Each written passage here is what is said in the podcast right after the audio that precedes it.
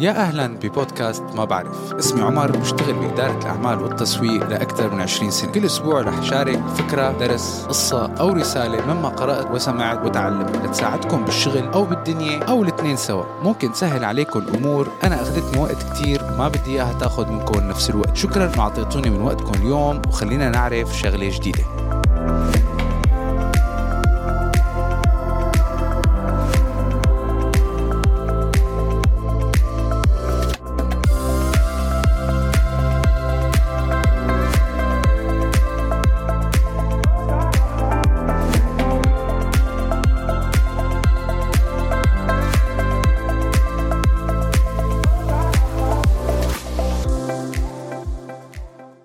مؤخرا خلصت قراءة كتاب اسمه The Art of Good Life. استوقفني كتير دروس وعبر حابب شاركها معكم بسبب إنه موضوع الرضا بالحياة ومعرفة شو بدنا وكيف نعيش حياة سعيدة والآراء والأفكار المحيطة بهالموضوع صارت عم تتشعب بشكل كتير كبير. لدرجة حتى المبسوط بحياته صار مو مبسوط بضل عم بدور على شيء ناقص وبالتالي خسر اليوم وبكرة وضل ندمان عن امبارح الكتاب عبارة عن 52 درس رح انتقي درس كل حلقة بدون ترتيب وأحكي عن الفكرة. نقطة اليوم مع إنه الفكرة حتعتبروها قالب الكل سمعه بس قبل ما تقلب وتروح تسمع غنية اسمع وجهة النظر الجديدة كليا وبعدين قرر.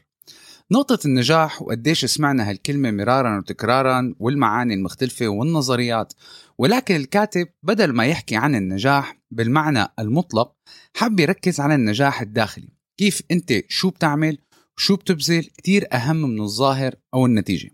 مثل ما كلنا بنعرف كل بلد عندها قائمة أغنى الأغنياء اللي نسمع عنهم بالميديا والمجلات.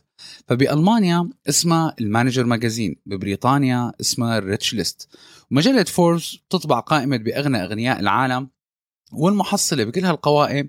دائما نفس هدول الناس هن أكثر ناس ناجحين كرجال أعمال بالعالم. طبعا بنجي بعدين على قوائم مدراء التنفيذيين والكتاب والفنانين والموسيقيين وعد شو في قوائم ناجحين ولكن هل شي مرة وقفنا سألنا حالنا قديش هدول الناس قصصهم تعتبر عن جد قصة ناجحة؟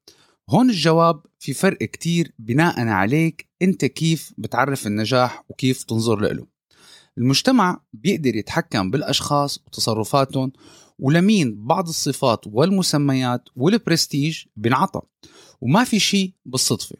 عالم النفس الأمريكي البروفيسور روي بيم بيقول لك هالألقاب هي بتتغير حسب المجتمع وفي حال كان المجتمع مثلا صغير بيعاني من الفقر والعوز هالألقاب رح ياخدها الأشخاص اللي بيجيبوا مثلا الأكل أو الأشخاص اللي بيدافعوا عن المجموعة أو عن القبيلة من الأعداء وحوش الغابة.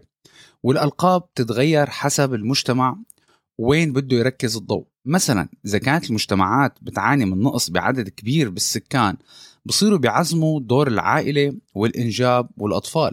ولو الناس ما لا قادرة تحضر أفلام وحفلات ما حدا حيكون مهتم يعمل لك قائمة بأغلى الفنانين أجرا. وبالتالي هي القوائم المجتمع هو اللي بيعطيها الأهمية وبتصير مثال للناس كلها راكدة وراه نسأل طيب ليش الوسائط بتركز على النجاح المادي والإنجازات المادية فقط؟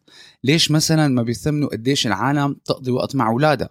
أو قديش مرتاحين وراضين على علاقاتهم؟ والسبب كتير بسيط لأنه الأمور المادية بتفرجي التطور الاقتصادي وبالتالي بضل الانتباه للناس مشدود على المادة معناتها بضل ماشي المجتمع باتجاه واحد بدون ما يتطلع لا يمين ولا يسار مصرفي سابق اسمه هنري هو حاكم سابق للبنك الفدرالي الأمريكي بيقول لك بما إنه في نمو مهما كان صغير معناتها في أمل وبالتالي الفجوات المتفاوتة بين الطبقات بالدخل يمكن التغاضي عنها. شو قصدي؟ قصدي إنه طول ما كل فئة لوحدها عم تتحسن ما عاد تركيزها هي الفئة على الفئات الأخرى اللي فجوة الدخل بينهم ممكن تكون كتير كبيرة. طبعا كتير ناس لما بيشوفوا قوائم الأغنياء إلا ما يحسوا بنوع من الغيرة أو الحسد أو حتى يمكن أحيانا الحقد. وحتى أنت ما تقع بهذا تقع بهذا الشعور لأنه كلنا بشر لازم نفهم أمرين جدا مهمين. أول شيء النجاح أو لقب الناجح وتعريفه بتغير بتغيير الزمان.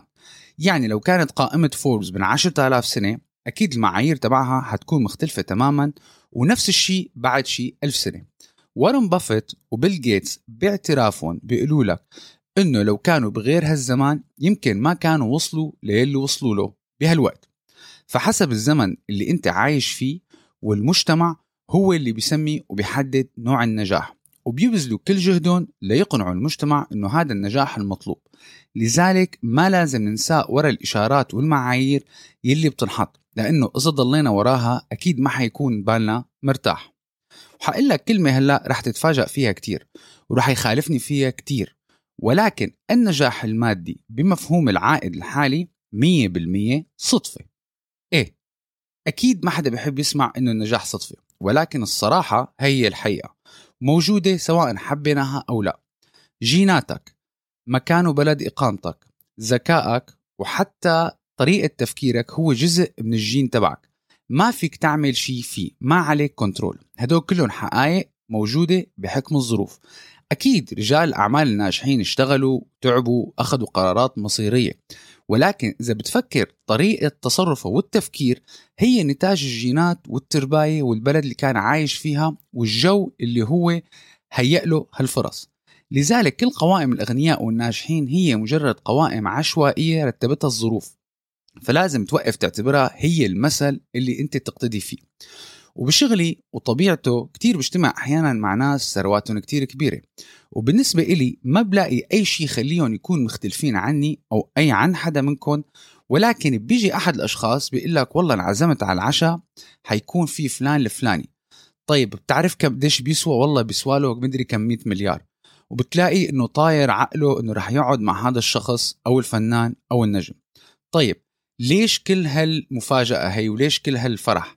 بهالوضع هذا أنت بهالحالة هي هذا الشخص مستحيل يعطيك مليم واحد من ثروته معناته العامل الوحيد اللي ممكن يخلي هالشخص إني أنا أنبسط إني أقعد معه أو لا هو إذا كان هذا الشخص خرج ينقعد معه وينحكى معه طريقة تفكيره متوازنة. أما المصاري فهي كعامل ما بتضيف أي شيء. هون الكاتب بيقول لك إنه في تعريف للنجاح عمره أكثر من 2000 سنة. وهذا التعريف لا بيعتمد كيف المجتمع بيوزع الثروة ولا القوائم تبع عالية القوم. النجاح الحقيقي هو النجاح الداخلي. هلأ حتيجي تقول لي عمر هذا حكي فلسفة وحافظينه وطلع من راسنا. هذا التعريف لا خصه بالهدوء ولا الزيوت العطرية ولا اليوغا ولا التأمل. هذا النجاح اللي عم نحكي عنه أطلقوا عليه الإغريق والرومان اسم اثركسيا شو يعني؟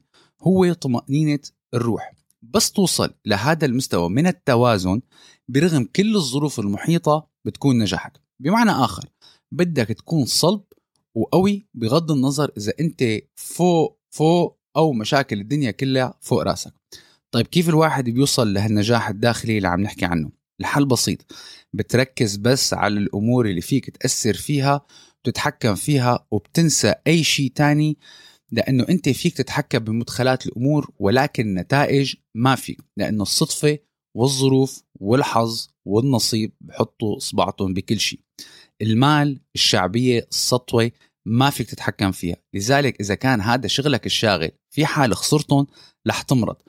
أما إذا كنت أنت متزن من جواتك شو ما صار معك بمحيطك رح تضلك سعيد. ببساطة النجاح الداخلي كتير أثبت وأقوى من النجاح الخارجي. لذلك النجاح هو راحة البال ورضاك إنك أنت عم تعمل كل شيء قادر عليه بالظروف المحيطة فيك لتكون أحسن شخص كنت حابب إنه يكون.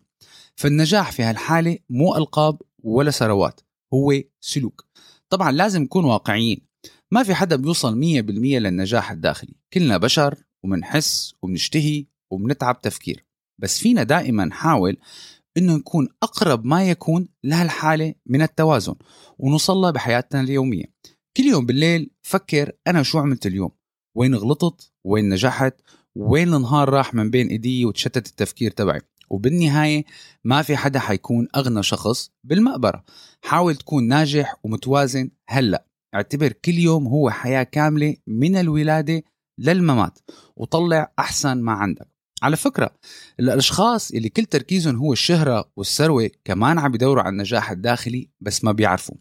المدير التنفيذي بده يكون مدير تنفيذي لأنه هو حابب اللقب أو حابب نظرة الناس لما بتطلع عليه أنه هو المدير التنفيذي.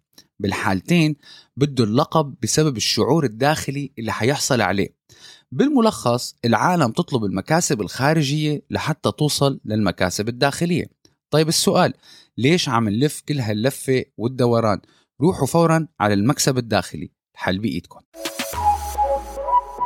شاء الله تكونوا انبسطتوا بحلقة اليوم. حتى موعد الحلقة القادمة فيكم تسمعوا حلقات السابقه وكبسوا ال subscribe على أي منصة عم تسمعوا هالحلقة مشان توصلكم الحلقات أول بأول. وإذا حبيتوا المواضيع اتركوا review على المنصة واكتبوا لي شو حبيتوا أكثر شيء بحلقة اليوم. لا تنسوا تشاركوا الحلقة مع الأصحاب وإذا بتحبوا تراسلوني على الإيميل أو على أي منصة من منصات التواصل الاجتماعي. هلأ صار الوقت لتكملوا يومكم بتمنى لكم النجاح وبأمان الله.